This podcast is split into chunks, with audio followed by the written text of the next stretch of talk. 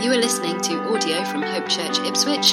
For more information about our church, please visit www.hopechurchipswich.net. We're going to be uh, wrapping up our series looking at the Trinity this morning. We've uh, over these last uh, two or three weeks we've been looking at the God who is three and yet one. This mysterious truth, God, uh, three persons, one God. And today we're going to be in John chapter 14. If you have a Bible with you, John is one of the uh, the Gospels, one of the biographies of Jesus' life, and uh, written by one of Jesus' best friends, a guy called John. John chapter 14. 14 is the big number on the page. And we're going to read together a few verses. Before we get there, what you need to know about John is that he is um, quite a theologian. Of the, the four gospel writers, he really goes quite a lot deeper than just recording the facts. He, um, he uncovers things about Jesus for us that we might not see otherwise. And, uh, uh, and he had great visions of Jesus. He had a great vision right at the end uh, of the Bible. We read this book Revelation. That was a vision that John had of uh, all that was to come. And so he has quite a lot of insight. And uh, right at the beginning of the book of John, he gives us an insight into what God is like, in that God uh, actually is a God of three distinct persons within one God. And we see right at the beginning of the book of John, John writes this In the beginning was the Word, and the Word was with God, and the Word was God. And then he goes on to say who the Word was. He says, The Word was the only Son of the Father. That's Jesus. So the Word, Jesus, was a person in fellowship with God, and he was himself personally and eternally divine. This is what God, uh, what John shows us about God at the beginning of his gospel. And as we're going to see in John chapter 14, he gives us an even greater insight as we see that God is not two distinct persons, but three distinct persons, and yet one God. So we're going to read uh, verses 15 to 20 together. Jesus said this If you love me, you will keep my commandments, and I will ask the Father, and he will give you another helper to be with you forever even the Spirit of truth, whom the world cannot receive because it neither sees him nor knows him. You know him, for he dwells with you and will be in you. I will not leave you as orphans, I will come to you. Yet a little while, and the world will see me no more, but you will see me. Because I live, you also will live. In that day, you will know that I am in the Father, and you in me, and I in you. So, in this passage that we've just read together, Jesus, just before he said those words, has washed his disciples' feet. He's told them this is how you're to love one another, you're to serve one another. He's told them that he's going to be he's going to be leaving them, he's going to be going away. And uh, in the other accounts of this meal together, we see that they break bread together, they drink wine together, which is what we're going to do later. We're going to do it with bread and with juice to remember what Jesus was uh, what he has done for us, what he was going to do for his disciples. He said, This, is, uh, this bread is my body. Um, it's going to be broken for you. This wine is my blood spilt for you. And uh, then he says, I'm going to go away from you, and I'm going to go and prepare a room for you in my Father's house. He says, My Father's house has many rooms. And then he says this He's going to send another. There's a few things we, we learn about the Holy Spirit from this passage and from elsewhere in the Bible, and we're going to attempt in the next 30 minutes to uh, look at who the Holy Spirit is and what he does. And uh, I know that I'm not going to succeed uh, totally in that because there's so much we can know about the Holy Spirit. But there's a few things we're just going to pull out from this. The first of this, the first point is this that the Holy Spirit is a person. Jesus is going to leave them, but he promises a helper. Some translations say a comforter, it might say that in your Bible, or a counselor, or an advocate. This states that a person a remarkable person is on the way. A person who's going to encourage, support, strengthen is on his way. And Jesus gives this person a name in verse 26. He says this The Helper, the Holy Spirit, whom the Father will send in my name, he will teach you all things and bring to your remembrance all that I have said to you. So he says, this helper is the Holy Spirit. And in that verse there, in verse 26, we see the whole of the Trinity at work. We see the Father is going to send the Spirit in the name of Jesus. So if you ever want to, uh, to give someone a verse to say that, look, God is three in one, that's a great verse to go to. Many people will say, well, what does the Bible say about the Trinity? Well, we see right there three persons, one God. And uh, Jesus is saying this, this helper is a person. This might seem basic and elementary to some people, but uh, I do believe that for many Christians, we um, can be a little bit like um, the disciples in Ephesus. So the Apostle Paul, he comes across a bunch of uh, disciples in Ephesus in Acts 19, and he says, uh, he talks about Jesus. Said, yeah, we've heard of Jesus, but we didn't know anything about the Holy Spirit. Never even heard that there was a Holy Spirit. And though we might have heard of the Holy Spirit, many of us will be in a place where we think, well, who is the Holy Spirit? What on earth does he do? Many of us even if we've been in church for some time, we can be in a complete fog when it comes to who the Spirit is and what he does. I think we could probably say what difference it would make if Jesus had never been sent into the world. We could probably say, well, yeah, we wouldn't know salvation, we wouldn't know forgiveness, we wouldn't know cleansing from our sin. But would we be able to say what difference it would make to our lives had the Spirit never been sent, had the Holy Spirit never been given? We need to see that the Holy Spirit is a person to be known and pursued, not sidelined. He is not an it, he is a person. And it's right and fitting that we seek to know all that we can know about him and to pursue relationship with him. The usual pattern of prayer we see in the Bible is to the Father. That's how Jesus taught his disciples to pray.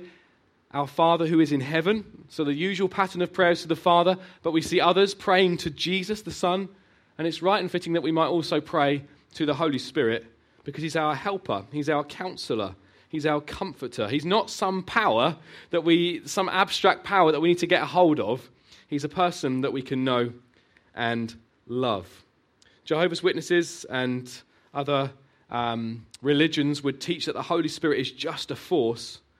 But this morning we're here to see that actually the, the Holy Spirit is a person whom we can have relationship with and it's so important that we have received the Holy Spirit because it has huge implications for our lives walking with God. So, what more do we see in the scriptures about the Holy Spirit? Second thing is that the Holy Spirit gives us life. We are alive in Christ because we have been given the Holy Spirit. None of us, naturally, in our own, left to our own devices, would seek after God. That's not the way we go, okay? We want to do things our own way. And so, in the natural, we don't seek after God. We are as the Bible describes it, dead in our trespasses and sins. We are spiritually dead. We don't want to know God. And so it's actually a work of the Holy Spirit breathing new life into us that we might want to know anything about God at all, that we might want to know Him uh, and to be in His kingdom. It's a work of the Holy Spirit. In uh, uh, in the Gospel of John, earlier on, uh, we see Jesus having a conversation with a guy called Nicodemus in John chapter 3. And Nicodemus is a uh, respected religious leader, and he goes to Jesus at night time, probably secretly because he doesn't want to be seen asking a non official rabbi a question. And he doesn't even get an opportunity to fire out his question to Jesus before Jesus says this Truly, truly, I say to you, unless one is born again, he cannot see the kingdom of God. And Nicodemus said to him, How can a man be born when he is old? Can he enter a second time into his mother's womb and be born? Jesus answered, Truly, truly, I say to you, unless one is born of water and the Spirit, he cannot enter the kingdom of God. That which is born of the flesh is flesh, and that which is born of the Spirit is spirit. Do not marvel that I said to you, You must be born again. The wind blows where it wishes, and you hear its sound, but you do not know where it comes from or where it goes. So it is with everyone who is born of the Spirit. So, Jesus, in a nutshell, is saying here if you want to enter into the kingdom of God, if you want to know God, his rule and his reign and his love and his adoption, if you want to know that now and in eternity, then you must be born again. And you've got to be born again by the Holy Spirit. It's a work of the Holy Spirit. So if you're here this morning and inquiring about Jesus and thinking, what is this all about? I want to know more, that itself is a work of the Holy Spirit. And for you to come and step over that line, and as you put your faith in Jesus, it's the Holy Spirit that brings about new life in you. So the Holy Spirit brings us new life. It's not some abstract thing that the Holy Spirit gives us. It's no, not a thing that He gives us at all. No, the Holy Spirit gives us His very self, that we might know and enjoy Him and enjoy fellowship with the Father and the Son just as He does. Just as the sun that we see in the sky gives of itself, it gives uh, light and warmth, so God Himself gives of Himself. He doesn't give us stuff that's not Him. He's given us His Son and He's given us His Spirit.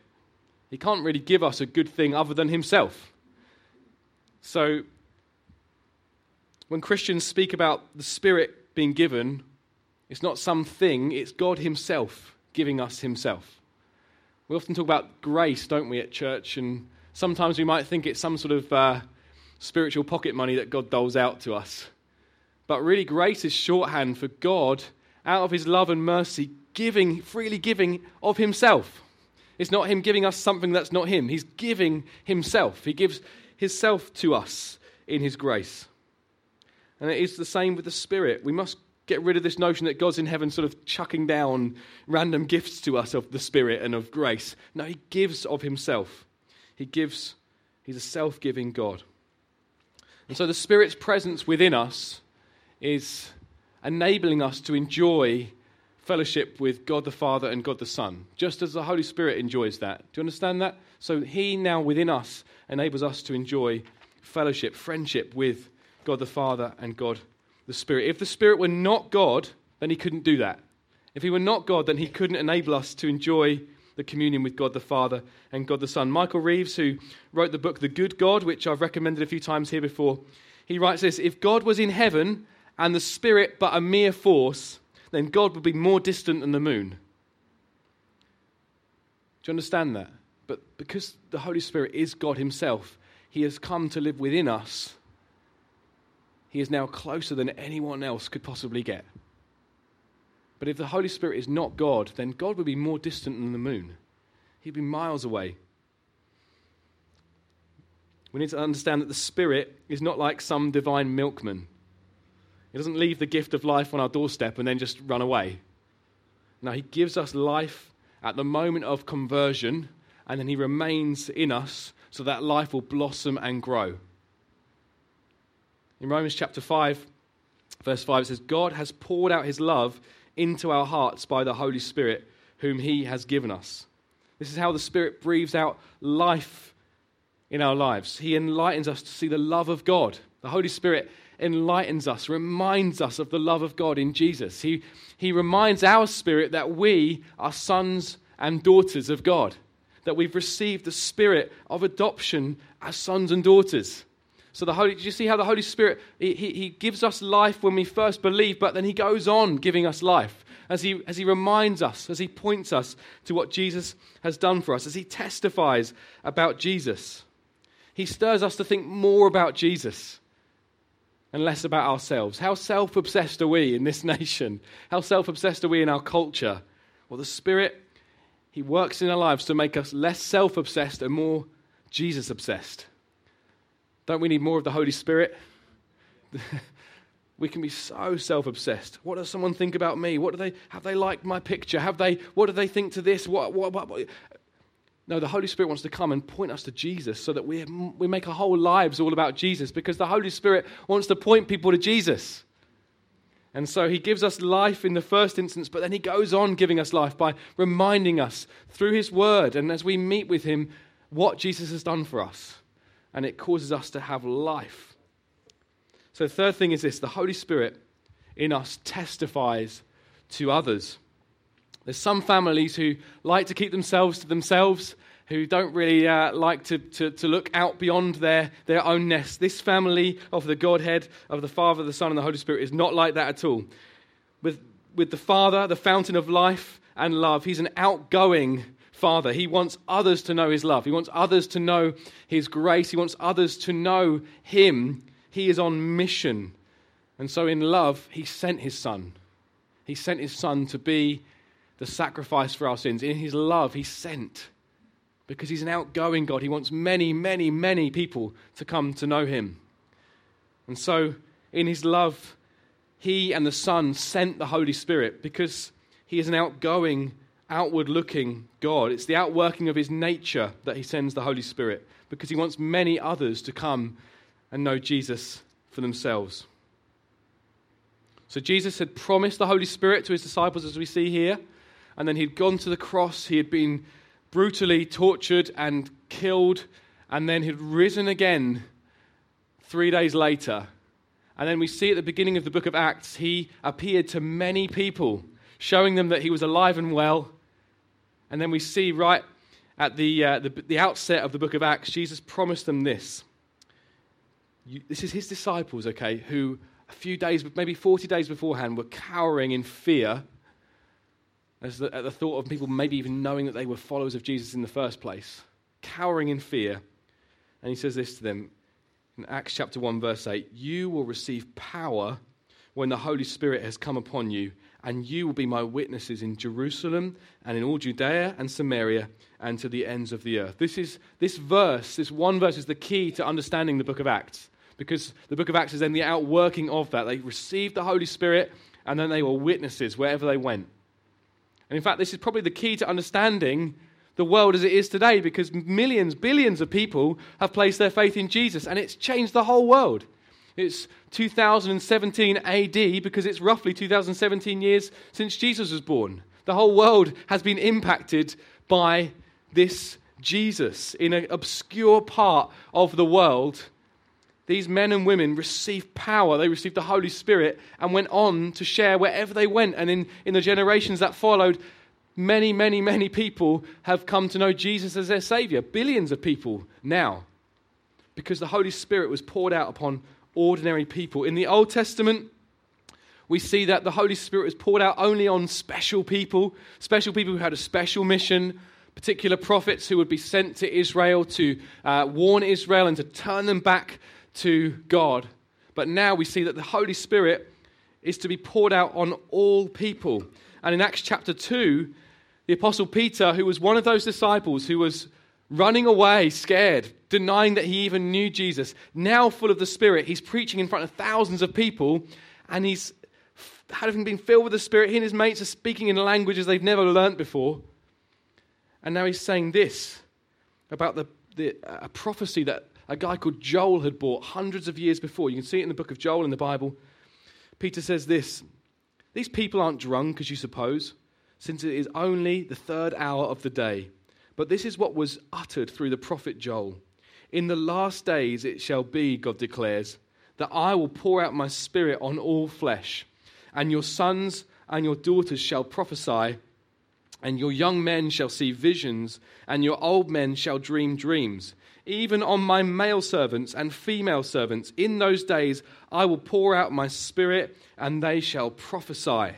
And I will show wonders in the heavens above and signs on the earth below. And the prophecy goes on. What Peter is saying here is that this prophecy has come to pass. The Holy Spirit is no longer just poured out on special people for special, uh, particular special mission. No, the Holy Spirit is now poured out on all believers. The Holy Spirit, His power is available for us that we might be the witnesses of Jesus' life, death, and resurrection wherever we go. It's not just for special individuals anymore. We're transformed, friends, when we receive the Holy Spirit from religious people who are simply having a go to people who have the very power of God within us to change the world. This is great news this morning. The Spirit of God has been poured out to enable us to be witnesses, to enable us to tell others about what Jesus has done. So, what does this look like? I want to suggest this morning it looks like us being witnesses in three ways. Probably more than that, but we're going to look at three this morning being witnesses in words, in works, and in wonders. In words, works, and wonders. Firstly, the Holy Spirit testifies through our words. Now, you've got to picture the scene. Tomorrow morning, you're at the water cooler at work, and someone says, How was your weekend? And you've suddenly got the choice. Do I simply say, Yeah, it was good, thanks, how was yours? Or do I say, Yeah, it was good, explain what you did, I went to church. Oh, you're a Christian, are you? I didn't know that. What about all the suffering that's going on in the world right now? How could God allow that? What about all these attacks going on in London and Manchester? What, what's going on there? And you suddenly wish that you just said, Yeah, it was a good weekend, how about you? We can think, I haven't got the words. I don't know what to say. What if they ask me about the dinosaurs? What, am I going to say? And we can think, I'm completely lost for words here. Well, Jesus says to his disciples in Luke chapter 12, he warns them that they're going to be brought before synagogues, rulers, authorities. In those times, the kind of, a bit like the media or politicians. He says this when they bring you before the synagogues and the rulers and the authorities, do not be anxious about how you should defend yourself or what you should say, for the Holy Spirit will teach you in that very hour what you ought to say. So he's saying, don't worry, don't have to, you don't have to go in with some sort of rehearsed script here. You don't have to think, oh, let me just consult my manual. you didn't answer in the way I was expecting you to, so I don't quite know what to say now. No, he's saying the Holy Spirit will teach you in that very hour what you ought to say. This is a promise we can take to God and say, if you didn't mean it, God, you shouldn't have said it. You've said here that I will have the words that I need, that the Holy Spirit will give me the words that I need. So when we're, when we're uh, sharing our faith with people, we can say to God, Help me. Holy Spirit, help me. Give me the words now. Give me the words. We can trust that He will give us what we need. We can trust that. And not just the words, but also the tone in which we can speak. It's so important, isn't it, that we get the tone right. We're not trying to win an argument here. We're trying to help people to see that Jesus is the very best thing for them. There's nothing better than Jesus. And maybe people are hurting when they ask a question. Maybe they've got many different things going on in the background that you don't know about. So when I say, Holy Spirit, help me, not just with the words, but with the tone as well, that I might represent you well, that I might be a good witness to who you are. So the Holy Spirit will help us with our words, not just being bold to speak, but also not speaking when others are speaking, when others are backstabbing someone in the office or at the school gate or whatever it might be, choosing not to speak or having words that will be completely countercultural, going right against the, the stream, going against the tide. Holy Spirit will give us the words. The Holy Spirit testifies through our words, but also through our works. There's good works for us to step into, whether that be serving people in our neighborhood, serving the poor and the needy, it might be uh, helping those who are in need that we know in our, in our lives, or it might be simply through the way we live looking very different. It might not be anything spectacular, or uh, no one's going to make a film about your life, but actually, in the way you live day to day, God helping you to walk the walk, not just talk the talk. He gives us power to live the life by sending the Spirit. And in Galatians chapter 5, verse 16, it's just before the passage where Paul talks about the fruit of the Spirit, the fruit of the Spirit being love and kindness and gentleness and self control and all these kinds of things. He says this in verse 16 Walk by the Spirit, and you will not carry out the desires of the flesh. That's a promise there, isn't it? If you're filled with the Spirit, if you're walking by the Spirit, you will not carry out the desires of the flesh. We all have fleshly desires, don't we? Desires maybe to be liked by others, respected by others, desire for accolade, desires for, uh, you know, it might be lustful desires, it might be um, desires for lots of food and drink, or whatever it might be. But Paul writes here walk by the Spirit, and you will not carry out the desires of the flesh. So if you're filled with the Spirit, and regularly filled with the Spirit, because Paul talks in Ephesians 5 about, don't, he says, don't get drunk with wine, which leads to debauchery, but instead be filled with the Spirit. There's a go on being filled with the Spirit, is really what he's getting at there. Go on being filled with the Spirit. And so if we're, if we're walking by the Spirit, we're going on being filled by the Spirit, then we're not going to gratify those fleshly desires, which we all have. If you haven't got fleshly desires, then come and speak to me. I want to know your secret. But we all have fleshly desires. And Paul says there that if you are filled with the Spirit, if you're walking by the Spirit, then you will not gratify the desires of the flesh. An ongoing relationship with the Holy Spirit is essential for sanctification, for us to become more like Jesus. And John Flavel, who's a, a Puritan, lived a few hundred years ago, I get a bit of a bad rep because it sounds a bit boring, doesn't it, being a Puritan? Um, he wrote this Ecstasy and delight are essential to the believer's soul and they promote sanctification. Ecstasy and delight are essential for us. And he goes on to say this We were not meant to live without spiritual exhilaration. And the Christian who goes for a long time without the experience of heartwarming will soon find himself tempted to have his emotions satisfied from earthly things and not as he ought from the Spirit of God. Okay, I'm going to say that again. The Christian who goes for a long time without the experience of heart warming, being filled with the Spirit, having your heart warmed to Jesus and who he is and what he's done for you, he will soon find himself tempted to have his emotions satisfied from earthly things and not from the Spirit of God. Isn't that the case for us that when we go for some time without having our heart warmed by the love of God as we're in His Word and as we're receiving from the Spirit, then actually our heart goes after other things? This is what he says. The soul is so constituted that it craves fulfillment from things outside itself and will embrace earthly joys for satisfaction when it cannot reach spiritual ones. I think that's so insightful. This guy's writing hundreds of years ago, and he's saying this Our souls are so made up that it craves fulfillment from other things. It, our souls crave fulfillment from other things. And if we cannot reach fulfillment spiritually, we'll embrace earthly joys for satisfaction. The believer is in spiritual danger, John Flavel writes. The believer is in spiritual danger if he allows himself to go for any length of time without tasting the love of Christ and savoring the felt comforts of a Saviour's presence. When Christ ceases to fill the heart with satisfaction, our souls will go in silent search of other lovers. That's so true for us, isn't it? By the enjoyment of the love of Christ in the heart of a believer, we mean an experience of the love of God shed abroad in our hearts by the Holy Spirit given to us. I think that's so helpful. I think it's so insightful. When, when Christ ceases to fill the heart with satisfaction, our souls will go in silent search of other lovers.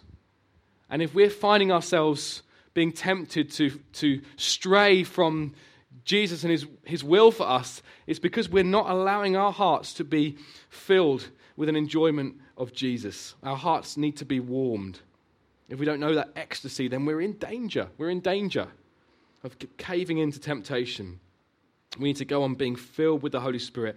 As we go on being filled with the Holy Spirit, we will look different. We will not gratify the desires of our sinful nature.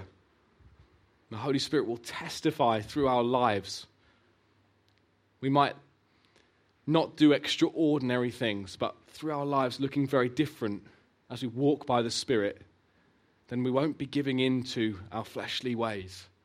And we'll, our lives will more and more be filled with fruit, fruit of the Spirit. So the Holy Spirit testifies through our works, but testifies through wonders. Jesus told his disciples that they should expect supernatural things to accompany them, that they should expect supernatural things to accompany them. Miracles, signs, and wonders would accompany Christians because, as we see in John chapter 14, Jesus is going to the Father. Verse 11, Jesus writes this Believe me that I am in the Father and the Father is in me, or else believe on account of the works themselves. Truly, truly, I say to you, whenever you see Jesus saying that, he's saying, Listen up. Listen up. Whoever believes in me will also do the work that I do and greater works than these will he do, because I am going to the Father. And when you see Jesus saying, Because I'm going to the Father, that's shorthand for, I'm going to pour the Holy Spirit out. Because it was only when Jesus had been glorified through his death and resurrection and going to his Father, that is when the Spirit was poured out. When Jesus ascended on high, he poured out the Holy Spirit. And so he's saying here, You're going to do greater works than me. Greater works than me. What did Jesus do? He went around healing people. He had words of knowledge where he, the Holy Spirit had given things to his mind that he wouldn't have known in the natural. He went around doing good to others. He included those that were excluded. He showed grace and mercy wherever he went. And he's saying, You're going to do greater works than these because I'm going to the Father, because the Holy Spirit's going to be poured out. And so we, friends, can expect signs and wonders to accompany our lives ordinary Christians, ordinary Christians, not special apostles, not special people, because we clearly see that the apostle Peter, and he would go around, and it was one incident where he, he walked past someone, his shadow covered someone, and they got healed. Peter was not special. He really wasn't special. He didn't have a halo on his head, okay? You might have seen in some really fancy church buildings with stained glass windows, these guys with halos around. They didn't have halos around their heads, all right? they were normal people and yet they saw extraordinary things because the Holy Spirit had been poured out. So we can expect that the Spirit will testify about Jesus through wonders. We expect healings to come. I'm expecting much. We're not seeing yet what the uh, disciples saw in Acts. We've seen some healing lately, we've seen other miracles, but we've not seen what these guys saw in the book of Acts. And so I'm hungry for more. Jesus never he never tells his disciples off for expecting too much. He actually says, Ye have little faith. He doesn't say, No, you're expecting too much, believing for healing. No, he wants us to expect much of him because it brings him much glory. So I want us to be praying as a church for healing and for signs and wonders and for prophecy and for words of knowledge because these things point to Jesus. They point to Jesus. And I don't see anything in these scriptures that would say that these things have ceased. If you see something in the scriptures that says these things have ceased, please tell me. I'd like to see it. I see that they will one day cease. Prophecy will one day cease, and healings will one day cease. But they will cease when Jesus returns and when we're with him in perfection, when the perfect comes. And the perfect hasn't yet come. And so we still believe, absolutely believe, that we will see signs and wonders today. And the Holy Spirit, He wants to work through us, work wonders through us to point people to Jesus. So they will see Jesus is the Savior. So they will see Jesus is worthy of our worship. So, one, one thing we can do in response today is to pray for ourselves that we will be filled afresh with the Holy Spirit.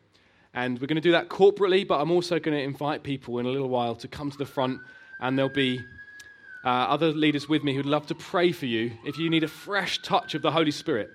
Maybe you, a bit like this guy, John Flavel, talking about, um, you know, going after other things because you, your heart hasn't been warmed by the love of Christ. We'd love to pray for you to be filled afresh with the Holy Spirit.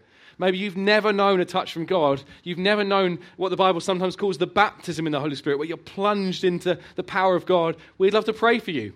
I am um, in the first service. Uh, I said, Well, we'll pray for people on Wednesday night at the prayer and vision night. And I felt as I was singing in response, God convict me, saying, Why are you making people wait?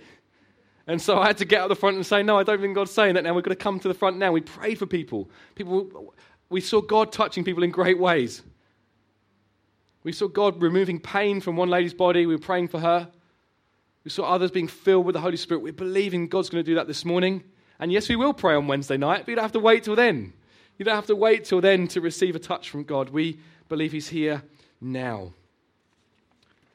So, as we just draw this to a close, you might be here this morning and you might be thinking to yourself, okay, this has all been a massive uh, information download. And uh, if, you're, if you're not a Christian, you just need to know this God loves you so much, and He has sent His Son for you. He has sent His Son for you that you might be able to be forgiven and know complete cleansing from all that you've done wrong, so that you can stand in confidence before a holy God, that you can know him now and in eternity, that you can know one of these rooms that Jesus has prepared for those who place their faith in him. And this morning we're going to break bread and we're going to have juice to remember what Jesus has done for us. That he, on the cross, his body was broken, and that's what the bread represents. That his blood was spilt for us, and that's what the juice represents for us. That we're going to thank him for dying on the cross for us and rising again and it might be that as we do that, that you might want to place your faith in Jesus for the first time and say, Jesus, I believe that this was for me. I believe this sacrifice was for me. And if you've made that step today, then please tell someone. Please tell someone you came with. Maybe come to the front for prayer. We'd love to pray for you that you would be filled with the Holy Spirit. Nothing to be frightened of. God is a good father and he will give good gifts to his children. And the Holy Spirit will come and do good to us. So we're going to stand together. I'm going to pray for us. We're going to take bread and the juice, and then we're going to pray corporately together that the Holy Spirit will come and fill us, and then we're going to offer an opportunity for those who want to receive prayer right at the end as well. So let's, uh, let's pray. Thank you, Father, that you are a God who is essentially a God of love, and that you, in your love, have sent your Son to die for us You've sent your Son to make a way for us to know you. And you've sent your Spirit now so that we could know you, so that we could have our hearts awakened to who you are, so that we could be brought from death to life, and so that we could also ourselves testify about you. Holy Spirit, thank you that you are within each one of us who have placed our faith in you, and we just we want to go from here being witnesses of you. We want to go from here being witnesses of all that you've done for us. And so, Jesus, we, we thank you now for uh, this, this great reminder of what you've done for us. We take the bread and the juice to remind ourselves of the, the cost of your love for us, the cost of the cross, the cost of you in isolation, taking our sin and our shame upon yourself, bearing our burden. We remind ourselves of that now, Lord Jesus. We say thank you. Thank you that you have really moved heaven and earth to save us. You died for us, Lord Jesus. We thank you so much. We love you in reply, Lord Jesus. We say you're amazing. We worship you. Thank you that you're alive now. You're risen and reigning. Trust our lives to you, Lord Jesus. Thank you for listening to audio from Hope Church Ipswich. Please feel free to make a copy of this content, but please do not edit the content in any way.